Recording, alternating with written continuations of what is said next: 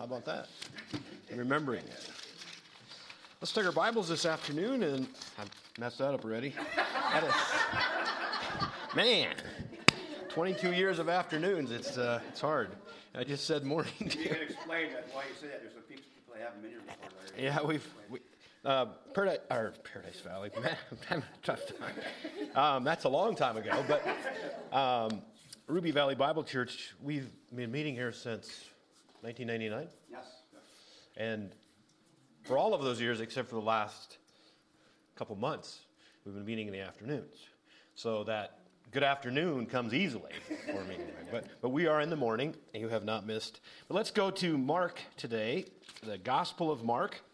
And we come to literally the final miracle, the final healing, if you will, before Jesus goes to the cross. And ultimately, the greatest miracle, his resurrection after his death and burial. But we'll find it in Mark chapter 10. We'll be looking at uh, corollary passages as well in the other Gospels. But I'd like to read the one out of Mark. Mark chapter 10, we'll begin reading at verse 46. And they came to Jericho. And as he went out of Jericho with his disciples and a great number of people, blind Bartimaeus, the son of Timaeus, sat by the highway side begging.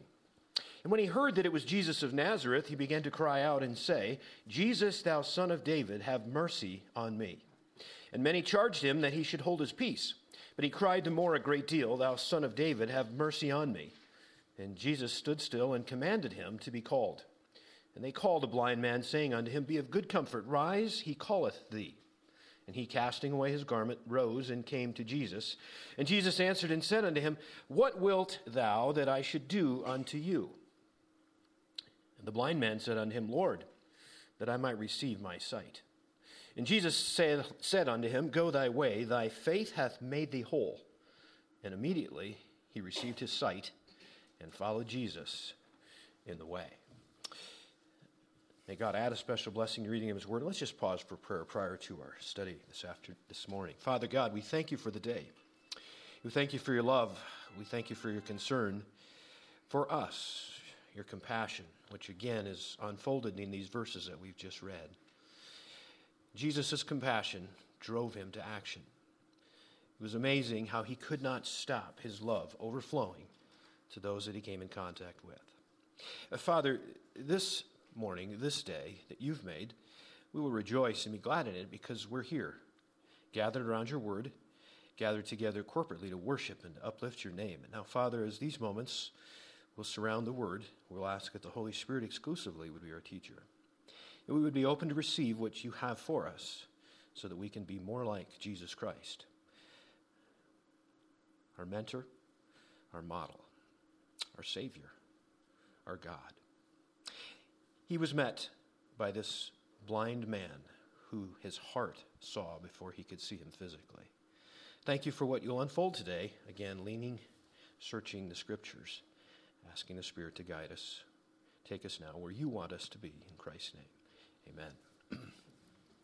As I've said, uh, that this actually is the last miracle that Jesus performs on his way to Jerusalem. He's about to enter the last week of his life physically. There, he's on his way to Jerusalem. And Laramie, I might ask one more time if you throw the map up on the wall for a moment. And uh, just to give us, I'm a, I'm, a geog- I'm a geography. I want to know where things are. I want to know why they're happening. I want to know where they're at. And uh, Jericho is the place that we find in, in, this verse. There's actually two, we're going to be talking about him later if time uh, allows or permits. But uh, there's two men, there's two examples of salvation that takes place in this town called Jericho. Um, there's one that actually happens in Luke chapter 19. Uh, here's our map. Um, I've lost my pointer somewhere, but it's, it's here. Um, we know that he's been traveling in the studies we've been taking in the last number of weeks. Uh, Jesus has been moving from Galilee, from his Capernaum ministry, going on the west side of the Jordan River, traveling through Perea. He's been basically engaging in, dis, in teaching the disciples almost exclusively, even though there's crowds, and there's a large crowd today again that we're unfolding and covering, but he is wanting for those disciples to know as much as possible before he's going to leave them. And he's not very far away. He's been saying, uh, last week we looked at it together, three times he said, Guys, get ready. Uh, we're going to Jerusalem where I'm going to be betrayed. I'm going to be scourged. And he even said in Matthew, I will be crucified. And the disciples are just totally aghast by that because that's not in their plan. That's not in their program. Wait a minute. Isn't the kingdom coming? Aren't you going to be the king? And like we're going to be, remember James and John. I want you to keep that in mind. This is quite an, quite an offset and a comparison between this man we've just met in the scriptures, blind Bartimaeus, and he has, was asked of Jesus, What do you want me to do for you? There was two other gentlemen and their mother that came, as we looked at the passages a couple of weeks ago, that came with a, with a, a, a uh, request as well. James and John and their mother Salome asked for them to be on his right hand and his left hand. And you know, Jesus didn't answer that request, did he? Or he didn't permit it. He said, that's in God's hands. It's the same question. As we think about that, he's coming now and he's slipping down and he's going to have would have crossed the Jordan River just going into Jericho. Now he's on his way to Jerusalem. There's a little town of Bethany. I'll be talking about that in a moment as well. But Jericho to Jerusalem is about 18 miles. It's a three day, three day journey typically. Why would it take that long? It's straight in the air. Do you know what the elevation is of Jericho? I'm going to tell you. That's why you're not going to answer, right? It's minus 846 feet. It's literally in a hole, right beside the Jordan River. Now, to go to Jerusalem, the elevation of Jerusalem is 2,474 feet. So it's like 3,500 feet in 18 miles. It's literally from a hole straight up on top to Jerusalem. Uh, Jericho is a really cool place. Be- no, cool in the sense of it was very mild. It was a Mediterranean. It was actually very, very warm. In fact, you could have snow in Jerusalem, and Josephus, even a Jewish historian, said that the people in Jericho would actually just wear linen. It was, it was just a really mild place. It was known as a city of palm trees. And if you think of that, uh, that's pretty crazy in itself. But it was, it was kind of like this pocket. They had springs that uh, would fed into the city. There was irrigation. There was a root, I'm sorry, a bush, a balsam uh, bush of which there was medicinal purposes. It was only there. And there, that word Jericho actually means fragrant. There was that sense of fragrance that came from this city. Very old, thought to be maybe the oldest city in the world. We'll be talking a bit about that in its historical aspects as well. But this is where we find Jesus today. Jesus is in Jericho. And he's going to be there for just a short period of time because the second individual, I don't know if Bartimaeus was before because it's not given in Mark, but in Luke, both of those particular gentlemen, and actually there's two blind men. Let's go to Matthew for a moment, and we find that Bartimaeus is the only one named, but let's go to Matthew for a moment, chapter 20, and let's see the parallel passage that Matthew gives to us concerning the same event. Let's see. Yeah, uh, Matthew chapter 20. We'll begin at verse 29. This is the same uh, Mark's uh, passage in Mark, but this is from Matthew's perspective. As they departed from Jericho, a great multitude followed him, and behold, two blind men sitting by the wayside, when they heard that Jesus passed by, cried out. Did you see that? It was how many blind men? Two. Have mercy on us, O Lord, thou son of David. And the multitude rebuked them because they should hold their peace, but they cried the more, saying, Have mercy on us, O Lord, thou son of David. And Jesus stood still and called them and said, What will you that I should do unto you? And they said unto him, Lord, that our eyes may be opened. So Jesus had compassion on them, touched their eyes, and immediately their eyes received sight, and they followed him. So it's interesting in Matthew, there's two blind men. Now, Bartimaeus is the only one named. One of the things that does that bother you? Not probably doesn't, but how many other blind people have been named in the Gospels? None. This is the only one. Is it because he's the last one? I don't. Probably not. Uh, this is the last miracle. And thinking of all of the tracking that's been taking place in those three years. The first miracle that Jesus ever performed was way up north by Galilee, a little town outside of Nazareth called Cana. And he turned the water into wine. That's where all of this journey started. He's literally canvassed the entire country, sharing his compassion. That word, I'll tell you what, if it isn't something, the, the, the religious leaders demanded that he show them a sign. He never did. But when he was touched with his love and compassion by someone that needed, again, you see it, blind Bartimaeus, he hears this man shouting. It's, the word is shouting, yelling Jesus' name out. And he stopped what stopped him?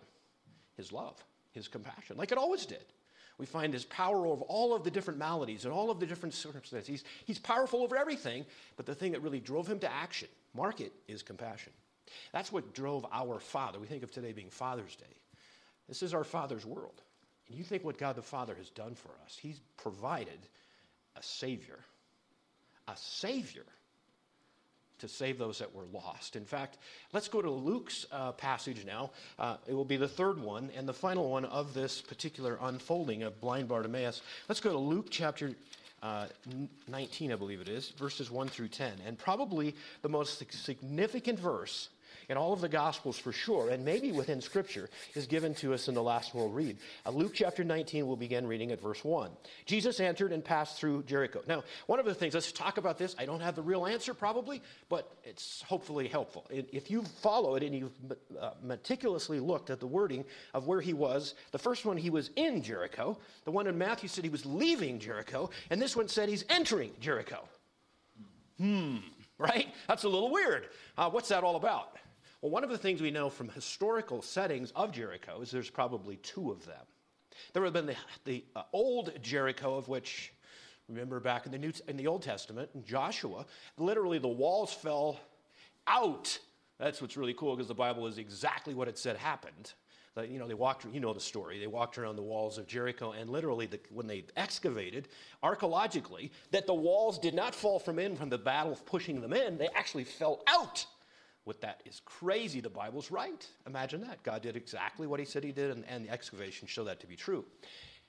That site, according to Dr. Warren Wiersbe, is a mile away from this Jericho, of which Herod would have built a palace and a temple. This was a very famous place. This was very, very well thought out. It was one that was very, I would say, prominent, but they weren't on the same site. So my thought is, the high possibility, that the entering and leaving, he's obviously in the proximity of Jericho, but which one? I'm not sure. But doesn't that make more sense? It really does. At any rate, let's keep going. Those of you that were, were questioning that potentially, or maybe weren't, we shared it anyway. well, we're on our way, we're, we're going through Jericho, and let's go on now, verse 2. No, no, where did I leave you? We're at 18. I was going on to my next story. Let's go, verse 36. And hearing the multitude pass by, chapter 18 of Luke, he asked what he meant. Oh, this is new information. This is new information. So here we have our individual, our two, as Matthew shared to us, two blind men. At the side of the road, what do we know about blind men is they're probably begging. Uh, the other thing I want to say in general is the theology from the religious leaders, those that were in control of the thought processes spiritually, that literally, if you are blind, there has been sin and God has judged you. If you go back to, uh, I believe it's Luke chapter 9, that you'll find there was, uh, remember the disciples were approached, there was, there was a man that was born blind, and they asked this question because it fit the theology of the times. Did he sin or, their, or his parents sin for him to be born blind? You see what I'm saying? If you were blind in this day and age, you were thought to be judged by God. Or if things weren't going well, and you need to turn back to the book of Job, and you can find that his friends showed up and were consoling him and said, Job, you've obviously done something wrong. You better get it right. And that's the thought process, and it goes on today. It has, by the way, it has nothing to do with how God operates. Uh, chastening, uh, in some senses, where there has been disciplinary action required, that's good for the the believer. Now, in the sense of trials, the scriptures are pretty clear. Count it all joy, brethren, when you fall into various trials and temptations, because that worketh patience. It makes you more mature. All of these things are working that way. Now, I'm not, we have no idea, the blind Bartimaeus is the result of, or how he became blind or any of that. But the point of the matter is, he would have been seen from the, out, from the outside, from society, as being a very low on the rung of societal elevation of being very low. He would have been judged by God and would be an outcast. Therefore, if you're blind and an outcast, guess what you get to do for a living? You're a beggar. Yeah. And where would be the best place to beg? At the side of the road, of a prominent roadway. Now, let's keep this in mind. As we have our map up here, we also know what's approaching is the, the Passover season. That's why we would have a great deal of migration coming from Galilee and the northern part of Israel coming down to meet in Jerusalem for Passover week. That was a big deal. And most of them would have been coming through Perea on the west side of the Jordan River. Why? Because on the east side is Samaria, and they saw them as I just I, I don't know what words to say other than they just saw them as half breeds. They were not, they were they were cursed by God. So rather than take the short route, we go on the other side of the river to take the right route. Okay? So all of that would have been taking place. The, the, the crowd following Jesus would have been on their way to the Passover. We're about a week away from Jesus' death here. And so it's a very busy place, a very busy city. Let's continue on. Oh, yeah, I forgot to tell you what I was going to tell you. So, in this normal hubbub of where Mr. Bartimaeus would have been, you know what his name, you know what his name really means? Bar means son, son of Timaeus. So he was the son of Timaeus, which is Bartimaeus. That was revealing, wasn't it? At any rate, Mr. Bartimaeus is on the side of the road and he's sitting there begging. And all of a sudden he hears more commotion than normal. Couldn't see anything. But that's why he said, What's going on? What's happening? There's something coming. There's something, I can feel this commotion. And they said, Well, Jesus of Nazareth, the guy from Nazareth. And to, wait a minute. Mr. Bartimaeus doesn't get out very often. What would that matter? Look what he says. This is how he responds to this Jesus of Nazareth. Uh, verse 36 again, hearing the multitude pass by, he asked what it meant. What's going on here? And they told him that Jesus of Nazareth passes by. Watch this now. And he cried, saying, Jesus, thou son of David, have mercy on me. He didn't say Jesus of Nazareth. He said what? He said, Son of David. Now that's significant. This man, of course, living in Israel, would have been steeped in Old Testament law. When you say son of David, you have declared something that is really lofty. You have just said Jesus, the Messiah. Because the son of David would have been that throne holder, the one that was coming to literally sit on the throne of David from that line. For him to say that was very revealing that he saw Jesus the Messiah without physically seeing anyone. That's pretty cool. He's coming with everything. He is calling him Lord. He is literally, and here's the other thing. You know what, Bartimaeus? He could care less what anybody thought about him. They told him to be quiet. Not so loud. Shh, this, leave, knock it off. He just yelled the and the words that are used, it is an intense yelling and shouting. Jesus! Son of David, have mercy on me. You can, am I loud enough yet? I could do it louder, but I just want you to imagine, because I want you to slip into the shoes of these people that were there that day, traveling this, this roadway. Uh, this is also, I want to say about Jericho. The next man that we'll meet probably later today, maybe even next week, I don't know. Uh, he was also there in this city. He was very rich, actually. He's one that we want to compare to the rich young ruler. Remember that guy? Here's this rich young. I mean, he was the hit. He was the one, if you were going to say, there's a goer, there's someone that's going to be at the top of the heap because he's smart, he's rich, he's got it together, and he's also following the law. What could be better? It's the only individual we know that actually approached Jesus, talked to him, and left in a worse condition than he came.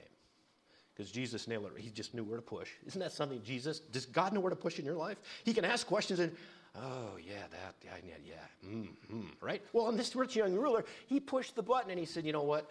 Uh, so far you're deceiving yourself. You said you've kept all of the law, you've kept it in every way. Oh, there's just one thing left. You need to sell everything you have and give it to the poor. Now, was that what was going to take him to heaven? Give him eternal life? No, but that's what was keeping him. His love of wealth, his love of power, his love of all of the things that earth, earth wants you to grab onto. Jesus says, release those, and literally you will see the strength of who I am. And what does it say? He went away sorrowful. Well, this man we're going to meet in Jericho was more despised than our blind guy. I'm going to talk about him for a moment because it just seems like these two lives paralleling. They're in the same city, they're both named, which seems odd. Here's what my suggestion is on that. It's very possible that the readership of the Gospels, Mark and Luke particularly, that the names that they used for the blind beggar and for this tax collector literally have been recognizable to the readership as they would have read those. It's very thought, highly thought historically that Bartimaeus actually became a, a leader in the church, going from the outcast, literally, to being on the inside of church of, of God building a church. Well, this other man that we find in Jericho is he's lower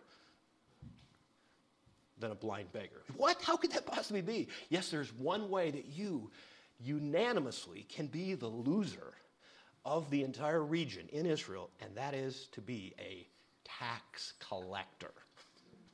It literally, you've heard of our franchises. Uh, I, I, don't know all of them, but I think McDonald's is a franchise, and probably all of the fast food joints are. There, there's all kinds of franchises. Well, literally, believe this or not, the Roman Empire, they chose to enlist by selling a franchise to a tax collector. You could buy an area, if you will. And then it was all, the government had their take, uh, the Romans. They said, you need to have this much for us, and the rest is wide open. You can do anything you want to do, whatever is within your own conscience, so to speak, or in most tax collectors, conscienceless. They took it all. They took as much as they could possibly get. And it's said of Mr. What's his name? You know who it is Zacchaeus. Here's an interesting one. Uh, just laying that out, the tax collector, and he was ruthless. I'm going to tell you that. He was short and he was really mean. And we know that because of how he responded later on. We'll be looking at that. But Zacchaeus, do you know what that word means? His parents had high, lofty th- thoughts for this young baby that was born in their home. And Zacchaeus, the name means, are you ready? Pure or innocent. Now, think of this. I'm jumping in with having him read the passage, but here's Jesus walking in, Jer- in Jericho. These are the only two conversions we find in this high scale level of Jericho.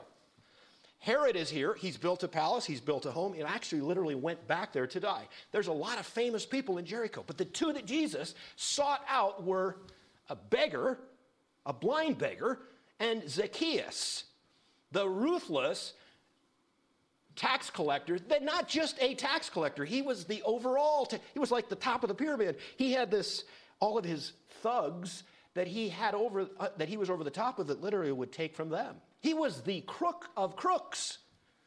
And then think of this. I, I, can't, I can't stop it. I just can't stop it. So Zacchaeus, he's looking for Jesus, but you know what? Jesus was looking for him. Jesus was seeking him. And can you imagine Zacchaeus, this little guy, right? And he climbs in the sycamore tree, which would be very a fairly low tree and fairly easy because the branches were more broad, not straight in the air. So he's kind of hiding behind the leaves because it would have been springtime and the trees, trees would have been leafed out. So you would almost be incognito, if you will and he wants to get up front. us, And it says, just like a little kid, he ran out in front, gets up into the sycamore tree, and he's going to watch for this Jesus that he's heard a lot about. Now, keep in mind, he's despicable. He couldn't even go into the synagogue, he couldn't even go worship if he wanted to because he was a tax collector. Are you starting to get his reputation around town? And he was the chief of the tax collectors because Jericho was one of three tax centers. These were, these were um, regional tax centers. Jericho was one of those. And I think Zacchaeus was the king of that city, of that distribution center, if you will. So he's in the tree, and Jesus is walking along this throng, this mob, just like, remember, blind Bartimaeus? He's yelling at the top of his lungs, and Jesus stopped. And he says, Bring him to me. Compassion stopped him. So now we're walking. Jesus looks up at this tree, and he says, Zacchaeus, come down because I must go to your house today. Now, that must have shocked and rocked Mr. Zacchaeus, right? You guys, if there's ever a, a, well told Sunday school story, it's the one about Zacchaeus, the wee little man, right? That guy. That, but I'm going to tell you something. There was a really big story there. For Jesus to have stopped and literally to address this despicable man, I'm using the words that society would have gauged with him, is amazing. These are the two people. Got it? These are the two people in the city of Jericho that Jesus reached out to. And literally were both saved. And I'm using that word saved. Yes, Bartimaeus was healed, but he's also saved. We'll look at that in a moment. Zacchaeus, we find out, we'll find in Luke chapter 19 as we go further along that trail. Literally, that man's life was changed that day. That day. Man, this is great stuff, isn't it? Where's the Herods? Where are they following? Where are they at today? You know, there's really good news for us here today. That God is the same. He's the same today as he was yesterday and before. He's timeless. He's never changes. Just as those social outcasts were saved by God the Father through Jesus. Jesus was on his route to finish the job. When he said his last three words, I'm so glad they were his last three words. He said, It is finished. It's done. It's finished. And then God proved it. Three days later in the tomb, he raises him from the dead. The greatest miracle of all time. That's the only reason I stand before you today. If Jesus would still be in the tomb, I would have no reason to be here because he could not have conquered death. Without conquering death, have no reason to worship a God that can't get that done. Anyone's religion that does not have a Savior that rose from the dead is grossly overrated. Grossly overrated. Because that's what we, that's our enemy. That's what sin and death is all about. Satan has held it over our heads. Anyone that's ever been into sin, and guess what? That's all of us, according to Romans. Everyone has fallen into sin. There's no one that is seeking after God. And here we have this Jesus of Nazareth on his way to be crucified for us, and he takes time out for a blind beggar. Isn't that amazing? And he takes time out for us. If you're seeking him, he is there. In fact, it's even more than that. What brought Zacchaeus out of his house to climb into a tree? Well, you could say curiosity. I'm here to say the Holy Spirit. God Himself was working in that man's heart, and he was going to have to do something with what he was told to act on to be in the place for Jesus to meet him. Jesus didn't go to his house first. Keep that in mind. There was a seeking curiosity soul that would say, I need to know more about this. When I see someone that wants to know more about the Bible, wants to know more about Jesus, wants to know more about God, God will honor that. In Jeremiah, it says, Seek him while he may be found. This is that day in America. This is this day in, in the world. We're so chaotic. We're so messed up. We're so, so absent from truth. But you know what? The same God that chose those two men, outcasts in Jericho, is the same God today that is looking for men and women that will trust him by faith, just like those two men did on that day. That's amazing, isn't it? That's a God that I can say, I want to be in that place where that God rules and reigns.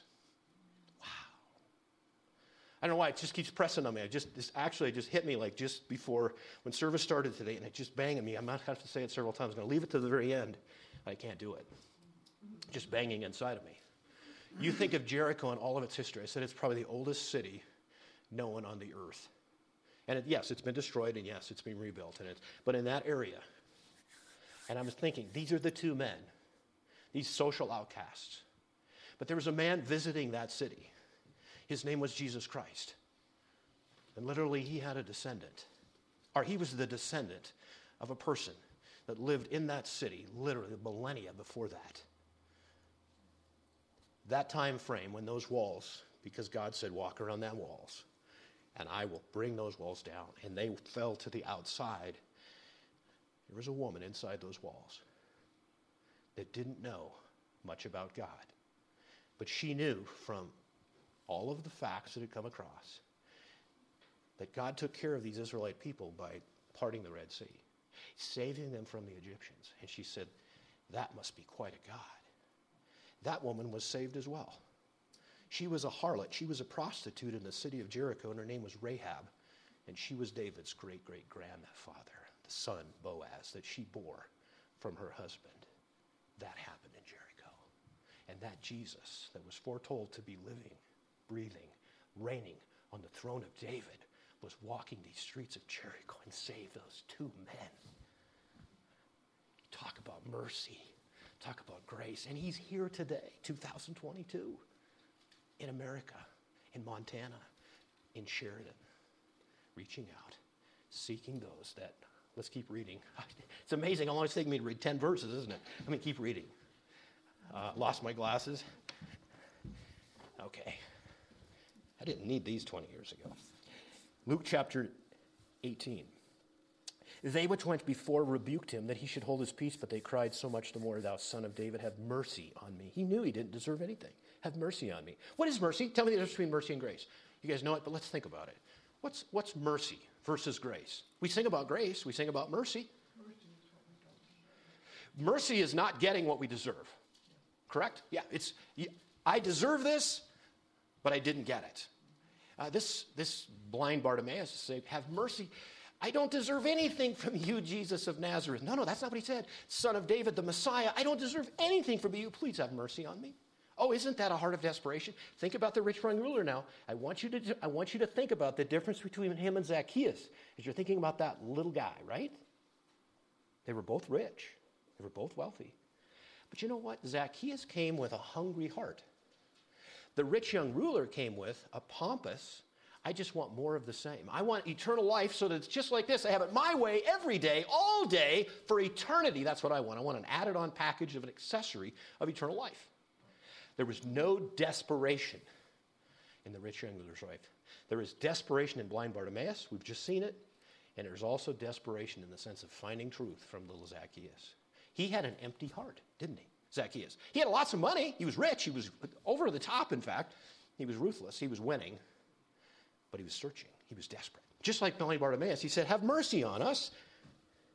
Me. Jesus stood, commanded him to be brought unto him, and when he was come near, he asked him, What will you that I should do unto you? And he said, Lord, I may receive my sight. Jesus said unto him, Receive thy sight, thy faith hath saved thee. Yes, he could see, but literally his faith is what saved him as well. Spiritually, that man became saved today. How do we know that? What happened? What, what proved the fact that blind Bartimaeus was saved that day spiritually? What was it? He followed him. Matthew's account says both of those blind men followed Jesus after they were healed and, and glorified God. They were worshiping this man on that morning. They had no idea who he was. They didn't know where he was. They, they weren't even on the parade route. They asked, What's all the commotion? Oh, that's Jesus of Nazareth. Jesus, son of David, have mercy on me. Just like that. Now, he believed everything that he had been told. Mark that carefully. He knew as much as he knew, but he had faith on everything he'd heard about Jesus. Never seen him. Isn't that cool? How many of those people, the religious leaders said, Show us a sign and we'll believe? That wouldn't have helped Bartimaeus. He couldn't see anything. But you know what? His heart saw exactly what he needed to see. His faith was vibrant and alive because he had trusted God at every level that he knew to be God. That's blind Bartimaeus. And that faith, that faith literally saved him. What was it that saved Rahab? Going way back into Jericho's history. Let's go to Hebrews chapter 11 and find out. Hebrews chapter 11, let's take a look. Hebrews chapter 11, verse 31. Hebrews 11. Well, I'm in 10. That won't work. Verse 31. Here we go. We'll start in uh, verse 29. This is actually the uh, event that Rahab knew as she told the, the spies back in Joshua. But chapter 11 of Hebrews, verse 29. By faith, they passed through the Red Sea as by dry land, which the Egyptians, assaying to do, were drowned. By faith, the walls of Jericho fell down after they were compassed about seven days. By faith, the harlot Rahab perished not with them that believed not when she had received the spies with peace. How was blind Bartimaeus saved? How was his sight revived? By faith. Jesus said, By faith, you have literally been saved. By faith. That's how Rahab was saved from demise in Jericho. Now let's think back the request that Jesus or that Jesus responded to in blind Bartimaeus. He says, "What is it that you want?" Uh, you remember, you remember James and John and their mother came to him and Jesus. And listen, listen carefully. This is this is truly a child. This is adolescence. Um, Jesus, listen carefully. Um, we want you to do whatever we ask. Have you had a little child like that? That's like kind of like four, five, six year old stuff, right? And they'll say, um, Daddy, could you give me whatever I want before I ask for it? right? That's what they were doing. And then Jesus said this He said, What is it that you want me to do for you? And then they said, Well, we would like to have one on the right hand and one on the left hand of you when you're in your kingdom. He just told them he was going to be crucified. Went right over their head. Wrong, right? Oh, Jesus must. I, I, think Jesus sighed a lot. I really do. Oh. Now, he knew they didn't get it. It was no new information, but it was just like, really? well, yeah, really, that's really what happened. And you know what? He did not provide their request. Blind Bartimaeus, he says, Have mercy on me. Lord, and that, that word Lord is exactly, in fact, one of the, the texts says Rabboni, my master, my Lord. In fact, he is literally calling this one before him that he cannot see yet. Jesus, the Messiah, the Christos, the anointed one, the son of David, the coming one. He gave him who he was, gave him everything that he was. And guess what? Jesus said, Your faith hath healed you or hath saved you. And he took off and followed him. Wow. It's all going good, isn't it? There's a difference. All three of those that we've named in Jericho Rahab, blind Bartimaeus, and actually, technically, would be his friend, his other blind friend that's not named, and Zacchaeus, which we're going to take a look at now. All of those responded with the same response that it will take for us in 2022. We'll have to respond by believing what God said. We'll have to go against the odds. I'm thinking of the Red Sea. That was described when we just read it. Um, what, what, would, what stance would you take? Let's say you're in the front row, and Moses puts his stick out there, and all of a sudden, the walls of the sea just backs up. And there's this hole in the sea, which is pretty formidable because here comes the Egyptians at a high rate of speed. And, it, and you know, the Israelites, of course, I don't know what you're thinking, Moses. Great, now we want all this clown, and they're going to kill us anyway. You idiot, why did you do this for us? Blah, blah, blah, blah. You know how whining is. Whining goes on for a long time, right? Whine, whine, whine, whine, whine. And they're whining. And, and Moses is, okay, God, really, what is the mission? What are we doing here? What is going to happen? He said, Moses, just relax. Just relax. Is, has God told you that once in a while when you think he's late? God is never late. He's always on time perfectly. We think he's late because we need to learn that he's in charge of time, place, and circumstance. Because when we get that, we respond by faith. Anyway, so here you go. There's a hole through the sea. That's pretty cool. But would you be the first one to step into that? Because there would be somebody there saying, that's highly illogical. And somewhere gravity's going to take over, and that thing is going to come down, and you will be drowned, right? You could do those studies, probably an impact study, uh, you know, an environmental impact. This is crazy. This can't possibly withstand this kind of stuff. So run at your own risk. Run at your own risk. Would you be that first one to step in? It was faith, wasn't it? It was faith. It was faith that got that done. It was faith that Rahab took chances. She was dead as good as dead if they would have found out that she would have helped those spies. Now, it's interesting, she lied about the spies to her king of Jericho. But she's not praised for lying, she's praised for responding by faith because she responded by protecting the spies and then being ready to go. When, I mean, again, okay, here, here okay, here's the strategy, guys. We're going to take Jericho, and yes, God speaking, I'm going to go ahead and give it to you because I promised I will give you the land on the other side of the Jordan. It's, it's yours. Uh, you just have to follow my directions. Okay, here's the plan.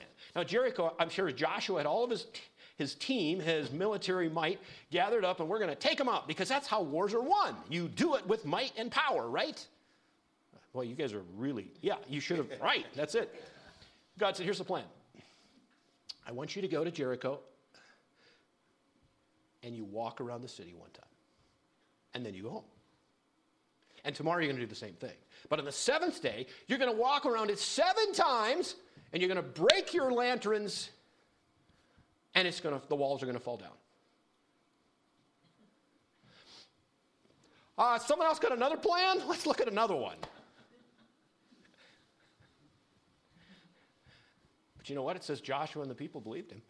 They believed God. They did. You know how they believe? You know how we know that? Because they did it. you got to show up. Faith is not inactive. This is really important. If we say we're obeying God, it's not talking about it, it's not reading the Bible and just talking about it. Are we doing it? Are we literally diving in and obeying what He's calling us to do? That's what they did. And I'm telling, so what again, slip into those boots. You're on the group and you're walking around the city of Jericho and you've went around six times and you were part of the team that walked around once six days previous, and here you are, sixth time around, you're saying, This, this isn't going to work, is it? what's, one more time, what's one more time going to do? It works because God said to do it that way. That's what's happening to our families. We don't do it God's way. That's why churches aren't working. We're not doing it God's way. Everything that God has laid out, everything that He's said in His Word, when we do it that way, it works and we don't do it that way, it doesn't work. Well, you know, I walk the seventh time, and lo and behold, just like God said, the walls fall down to the outside. So he kind of had to get back. You know, most of the time, any enemy encroachment would have pushed the walls in and then conquered. No, these walls fell out. What do you think the people in Jericho were thinking right now? They were laughing, I'm sure, watching these guys walk around the wall. It probably was funny by the seventh day. Oh, here they come again. Look at these clowns. They're going to walk around the wall. Let's watch them. Today was different because God had said and done exactly as He said He would do. And what was the key? Faith. Active faith. Blind Bartimaeus. He believed everything that Jesus said. And yes, he needed help to get to Jesus, but when he was given the request, he asked what was the most obvious Have mercy on me. Please give me my sight. And he got more than that. His heart saw Jesus before his eyes did. But when his eyes saw Jesus, he was healed and literally saved and followed him. I'm wondering if he actually wasn't even in the upper room of those 120 disciples that had followed him at Pentecost. Not thinking that he was named because people would have known him when they read the book of Mark. That's how he got saved. Oh, that is so cool, right?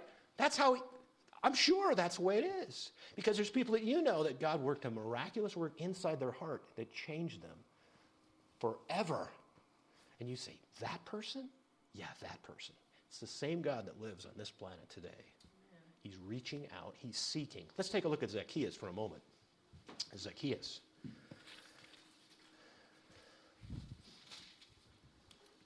Let's go back to uh, Luke chapter 19. Luke chapter 19. Take a look. We'll start in verse 1. And Jesus entered and passed through Jericho. So again, he's in Jericho, he's in the region. And behold, there was a man named Zacchaeus, which was the chief among the publicans, and he was rich. In other words, he was the chief tax collector. Interesting enough, remember early on in Luke, uh, it was said of Jesus, he's a friend of publicans and sinners. Now, that is not a nice thought. That is something that's not well thought of. In other words, who is this guy? He spends all his time with the creeps and the criminals and the tax collectors and the. Who is he? That was, that was a slam. Now, think for this. I want to come back to it. just hit me right now. Blind Bartimaeus. To be blind, what did we say? That's actually was thought to be a judgment from God. It was a scorn or a, a um, I'll just leave it at that. That God is being judged. You are under, you're cursed. There, that's what I'm like. You should be cursed. You remember what Jesus called the religious leaders? Oh, you blind leaders leading the blind. You know how that was pretty spiteful. Because if you thought that you were blind because God was cursing you, Jesus just told you, you are blind which means what? You have no part of God. Oh, no wonder they loved him so much, right? But he had a way of just getting right to the right to the bottom. He knew just where to push. I think of the woman at the well, right?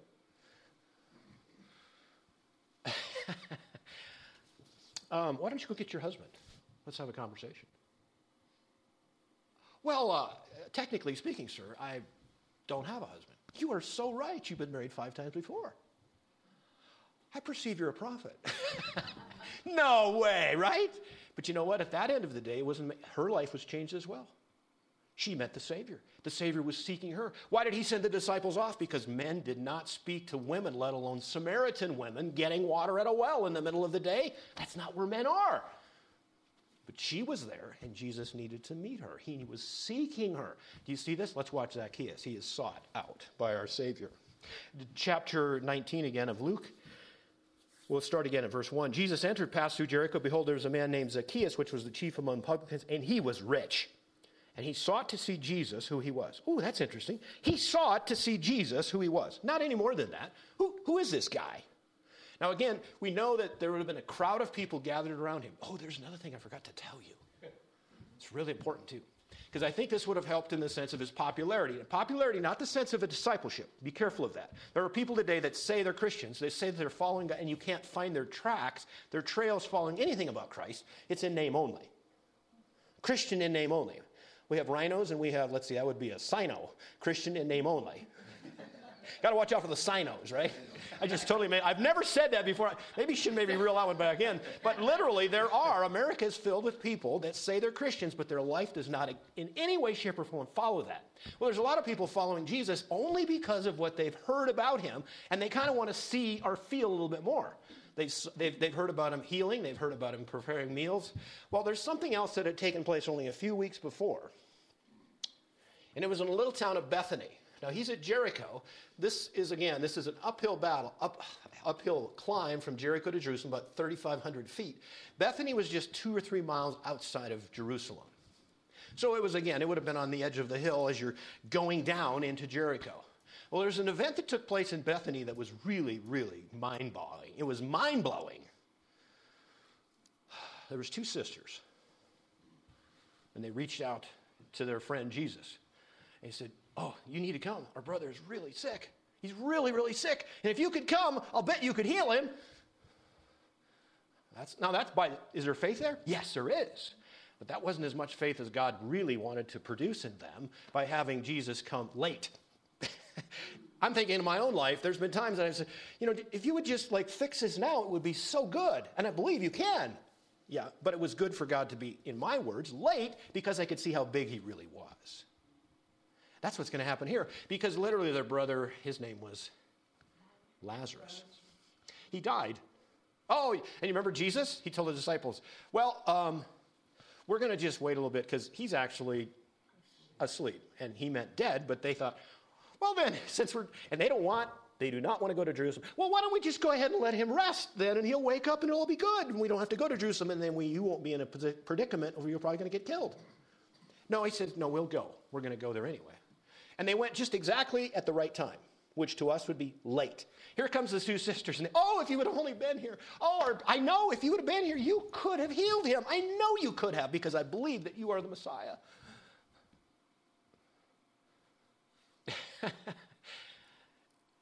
and then he went and he said, just roll the stone away. No, no, no, we shouldn't do that. Uh, really, he's been dead for three or four days. That would be, that would be an ill timed move. No, he says, just, just roll the stone away. Lazarus, come out. I mean, what do you think the crowd's doing? Ooh, this guy is delusional. And guess what? Here he comes. And he said, Loose him and let him go. Well, that had taken place only a few weeks before his being in Jericho. What do you think the Jerichoans, I hope that's how we would call an inhabitant, inhabitant of Jericho, the Jerichoans would have heard, that's this guy that brought Lazarus back to life? Ooh, we better pay attention. But the only two we know of that actually trusted, that showed a conversion spiritually, was our blind beggar and our ruthless, diabolical, criminal Zacchaeus. If there's someone that hears my voice, not only in this place, but anywhere in, in airwaves, there is no one that God cannot save. Jesus' blood is adequate to save anyone. Isn't that good to know?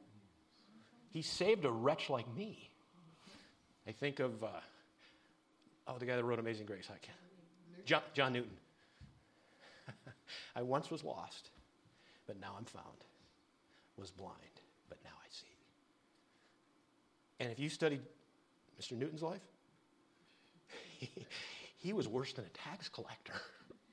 but you know what? Jesus' mercy, Jesus' grace was big enough to save those guys.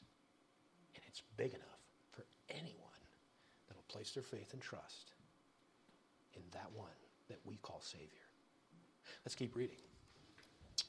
Zacchaeus.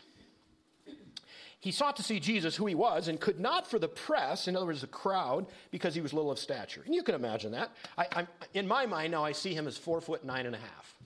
That's what I see him. He's just a little guy, right? And he's running around. He can't see over, and he can't.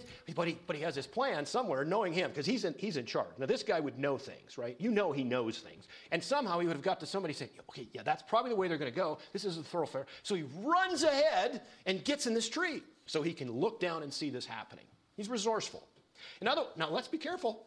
He could have said, Oh, this is too hard. I'm too short. I'm just going to go home. I don't care about Jesus anyway. No. Do you see the drive? Did you see that it's not just curiosity, it's I need to know more about him. You see that? That's pretty cool. Let's keep going. I don't know why I set him over here all the time. I do not know that. Here we go. And he ran before and climbed up into a sycamore tree to see him, for he was to pass that way. See, he found that out. I like that too. And he ran before. Now, I'm taking this guy to be an older gentleman. He's not 15 or 20. I mean, he's accomplished. He's at the top of the tax collection pyramid. And this, I'm going to just see him as 40, 50 years old, and he's running ahead of the crowd to get in the tree, to climb the tree, a 50 year old. And I don't know he's 50, but you get what I'm saying. He's a mature man, right? Who would do that? Someone that wants to know more about Jesus. Right? That's cool. That's really good stuff. Here we go. He ran, and, and then when Jesus, oh, this is, this, is, this is classic, verse 5. You talk about blow your world. And Jesus came to the place, he looked up and saw him and said unto him, Zacchaeus, make haste and come down, for today I must abide at thy house. I bet he fell out of the tree. as good as a low tree. And what did he do? Oh, I don't want to know you that much. Now, this is really, did this get intimate really fast? Wait a minute. He just wants to get in front of the parade and he wants to just look down and see. I want to see this guy. I want to just see what he looks like. I just want to see what they, I, I, have never seen him before. Uh, Zacchaeus, come down. I have to be at your house today. Again, a response could have been, uh, well, let's, let's like talk about this a little bit. I don't know if I want you in my house, right? No, he's, he, let's, let's see what he says. It's, it's really cool. He made haste and came down and, jo- and received him joyfully. He's all over this. When they saw it, who's they? The crowd that's following. They all murmured. Murmuring is not a good word. Murmuring is it's an it's an it's an undertone, silent, quiet whine. Okay? They murmured, saying that he was gone to be guest with a man that is a sinner. How dare he? And Zacchaeus stood and said unto the Lord, Behold, Lord, the half of my goods I give to the poor, and I have taken anything from any man by false accusation, I restore him fourfold. Now, there's no verse. See, for us, you'd like to see a verse between seven and eight, wouldn't you? You'd like to see just a little bit. But it's obvious that Jesus went to his house, and they would have had a dialogue. They would have had a conversation. And I know Jesus would have just shared, he have right to the heart of the thing. He said, Zacchaeus, that's where, that's where it is. That's what it's all about right there. It's about your heart. Your heart. Now, his response was what was in verse 8 Behold. And when we see that word behold, it's like, whoa, watch out. This is different. This is brand new. Lord, did you catch that word? Let's, look, let's read it again. Verse 8. Behold, Lord, the half of my goods I give to the poor. Now we know he's rich, so half of them, okay, you can live without half, right? You can. So he, he dishes those off to the poor, and then it says that if I've cheated anyone, if you're a tax collector, you cheated everybody. His form would have been simple. What did you make last year? Send it all. right? That would have been his form. And he, he was collecting for the government plus anything he could get for himself. That was, the, that was what was so despicable. Guess what? Jesus picked one of those guys to be a disciple.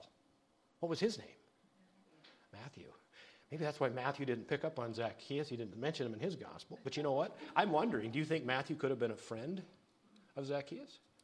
I don't know that, but you know how that is. Those guys know one another, right? And probably Matthew would have said, Zacchaeus, we're in Jericho. You need to meet this guy. He's changed my life. Did that happen? I don't know. But it, it, seems interesting that the interest, see, this is where it all comes back to us. When God changes our lives, we should be open, not caring about what the crowd says, saying, You need to get to know Jesus Christ. He's changed me, He can change you. Someone got interest going in Zacchaeus. Yes, the Spirit's working. Yes, God is working in his life. Yes, God is pushing out, seeking whom is lost. In fact, that's the most cool verse we'll ever see. I'll see it in just a moment. But I'm wondering did Matthew play a role in that? That guy's kind of bent on wasp there. Yeah, you just live right there, guys. You're doing good. I might just crack the door for my sake and uh, just see if they might want to exit. There's two of them. At any rate, that's a good point. That's a good point. Who thought of that's a thinker? Whoever said that? Yeah, don't let any more in, right? So.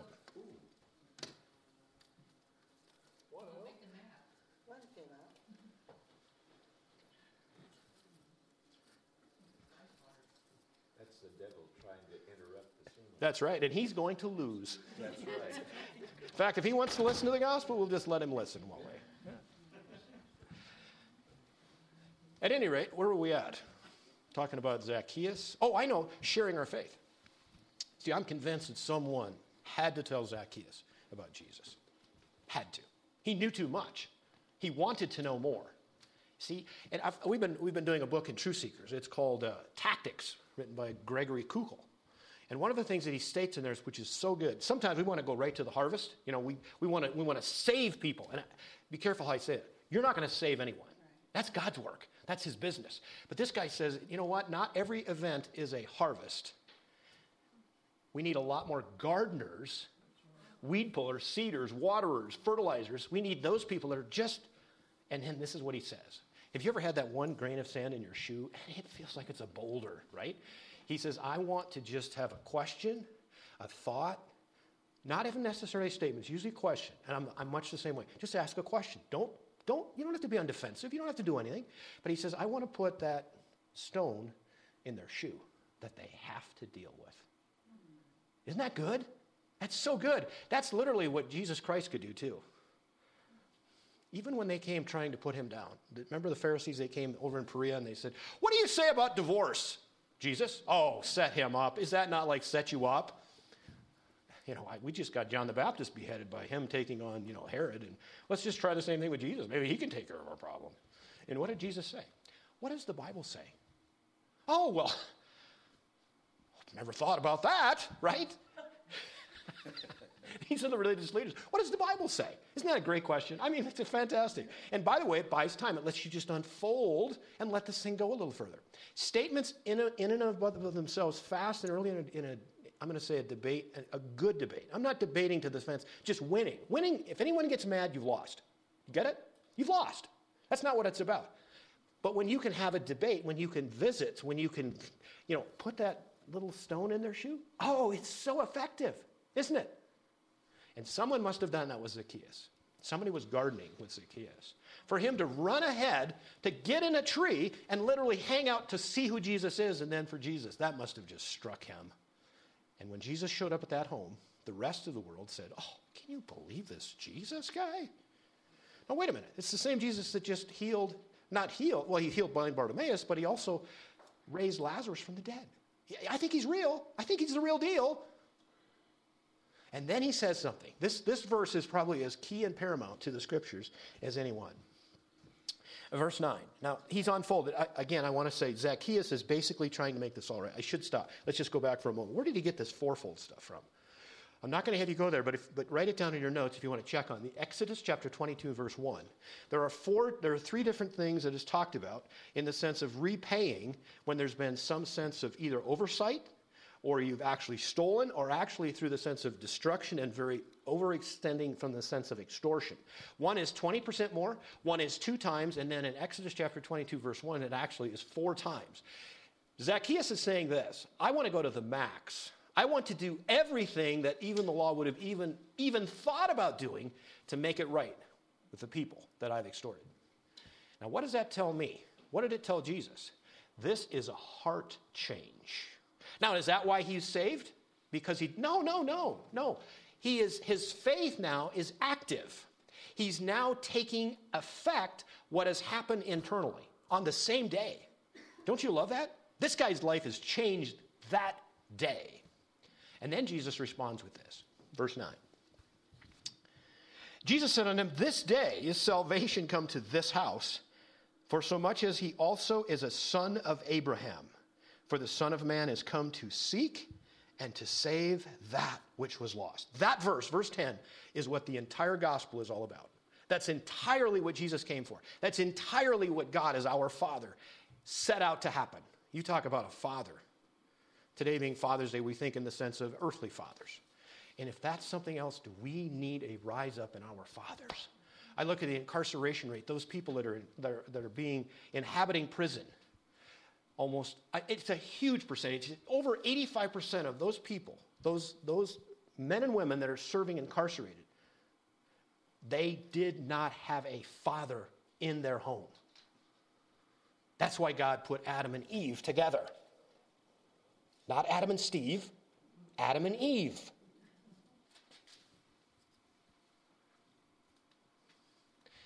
And when we don't get it right, wrong happens. Praise God for fathers that are following like blind Bartimaeus, in this case, Zacchaeus. Zacchaeus had a lot of wasted years, but today is the beginning of the rest of your life. Today is the rest of your life. Obey God in everything that He unfolds for you by faith. Zacchaeus. What a change. What a change. He offered and honored God by giving him everything that he was. Blind Bartimaeus gave him everything that he was. Rahab gave him everything he was. And here comes Jesus, the descendant of Rahab. God can do anything when we obey by faith. Isn't that great to know? That's a great God. That's a great God. There are only two other examples, or two other individuals, that actually are saved in the rest of the week that's mentioned to us. Now, let's just think we've got four. There's two we've covered today. We'll not get into these next week. We're going to look at the fickle crowd next week, the ones that had palm trees, palm branches, and we're saying, what's the right word? Ah. Oh, we'll find out next week. I can't think of it. Hosanna! Hosanna to the King! Hosanna in the highest! And seven days later, actually not even five days later, they said, Crucify him! Crucify! What? They were just followers, they weren't disciples. They were CINOs. That might catch on. Christian in name only. What's the difference? Faith. Faith. Faith in Jesus Christ. Not just faith in faith. I keep telling this story, but it's so true. There's an individual, I, again, I'm not his judge, he's passed away, but he contracted cancer. And I was close enough to him I could have good conversations. And uh, I said, I said his name. I said, How are you doing? He said, I just have to have faith, Larry. I just have to have faith. And I, you know, let that go for a little bit. And I said, Faith in what? Well, now I was pushing, I could tell. Um, well, just, I have to have faith. I, I just have to have faith. So ultimately, what he was saying then is my faith is what I'm having faith in. That's not enough because that's faith in me. That's faith in you. That's only as big or as valid, as powerful as I am. I said, No, I said, it's got to be, it's bigger than that. It has to be faith in the right person God, God alone. Because He's the only one that can conquer everything that we are suspect to death and sin. And it got really quiet. But isn't it amazing how many people are just trusting in themselves today? Self was the great lie in the Garden of Eden. Adam and Eve traded God for self. And it's been going on for thousands of years. Blind Bartimaeus had to make a decision. Zacchaeus had to make a decision. The rich young ruler had to make a decision. You have to make a decision. Will you trust Christ? He's seeking you. And no one can say, no one can say, I just, I'm just not good enough. I'm, I'm just such a loser. I can't, I'm just, t-. no. No, there's Zacchaeus. He died for you. That's the best news I could possibly give to you on June 19th, 2022, is Jesus died for you. Let's pray. Father God, thank you for the scriptures. Thank you for the examples we use in a city that was inhabited by wealthy individuals. It was a city that was old. It was a city that was primitive in the sense of its age, filled with all kinds of amenities. But only two were mentioned as trusting Christ. As he was passing through his disciples, teaching them on the way, literally a week away now from the time that he would be hanging on a cross, paying for all of the sin of the world. As John the Baptist said, Behold, the Lamb of God, which takes away the sin of the world. How perceptive, how prophetic. But not only just to die for them, Father, which we spoke of earlier. Oh, yes, perfect sacrifice. But you, Father, being that perfect Father, that saw that the sin was paid, it was paid in full, the penalty was done, death was finished you've put the stamp of approval by three days later rising Jesus Christ from the dead. That resurrection, the greatest miracle ever known, that we'll ever know, not only saves us, but takes us to eternal life for those that trust in Jesus Christ. Just as these two individuals we talked about today. And Father, there are two more that surround the time of crucifixion. Two more outcasts. One would have been a thief on the cross, hanging in crucifixion state with Jesus, giving him his heart and trusting in him that day. And then the Roman centurion watching all of this from below, not knowing anything, but saying, the events that took place, truly, this was the Son of God. Those that were hated, that were despised, that were despicable in societal terms, literally, Father, Jesus Christ died for just as well. How can we ever thank you enough for the compassion, the love, the meting out justice, not giving up justice? Love and justice are both of your attributes, but justice was paid through Jesus, God's very Son. God incarnate, deity and man. Oh, Father, we bow at your feet today, humbly, humbly, asking you to make us more like Jesus Christ. If there's someone that does not know Jesus personally, that these moments, just now, in the quietness of their heart,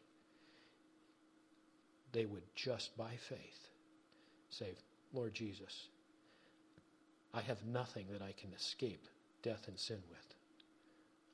I cry out for mercy and for your grace. The payment that you paid, the sin that you bore, that was mine, but you paid for it. I trust you, Father, through Jesus for everything my life, my will, my mind, my heart. They are yours.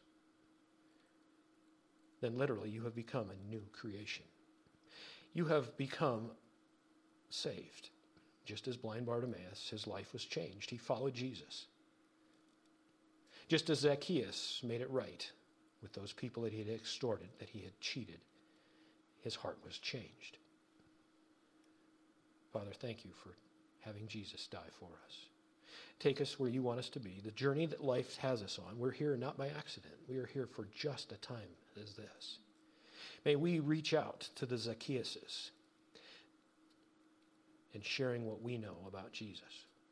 May we put a stone in their shoe, something they need to deal with, something they need to question, something they need to seek more after God.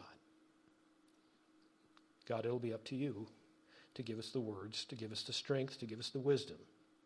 But Father, you are worthy of our praise, our worship. And we'll thank you for what you'll accomplish in our lives because you are God. In Jesus' name.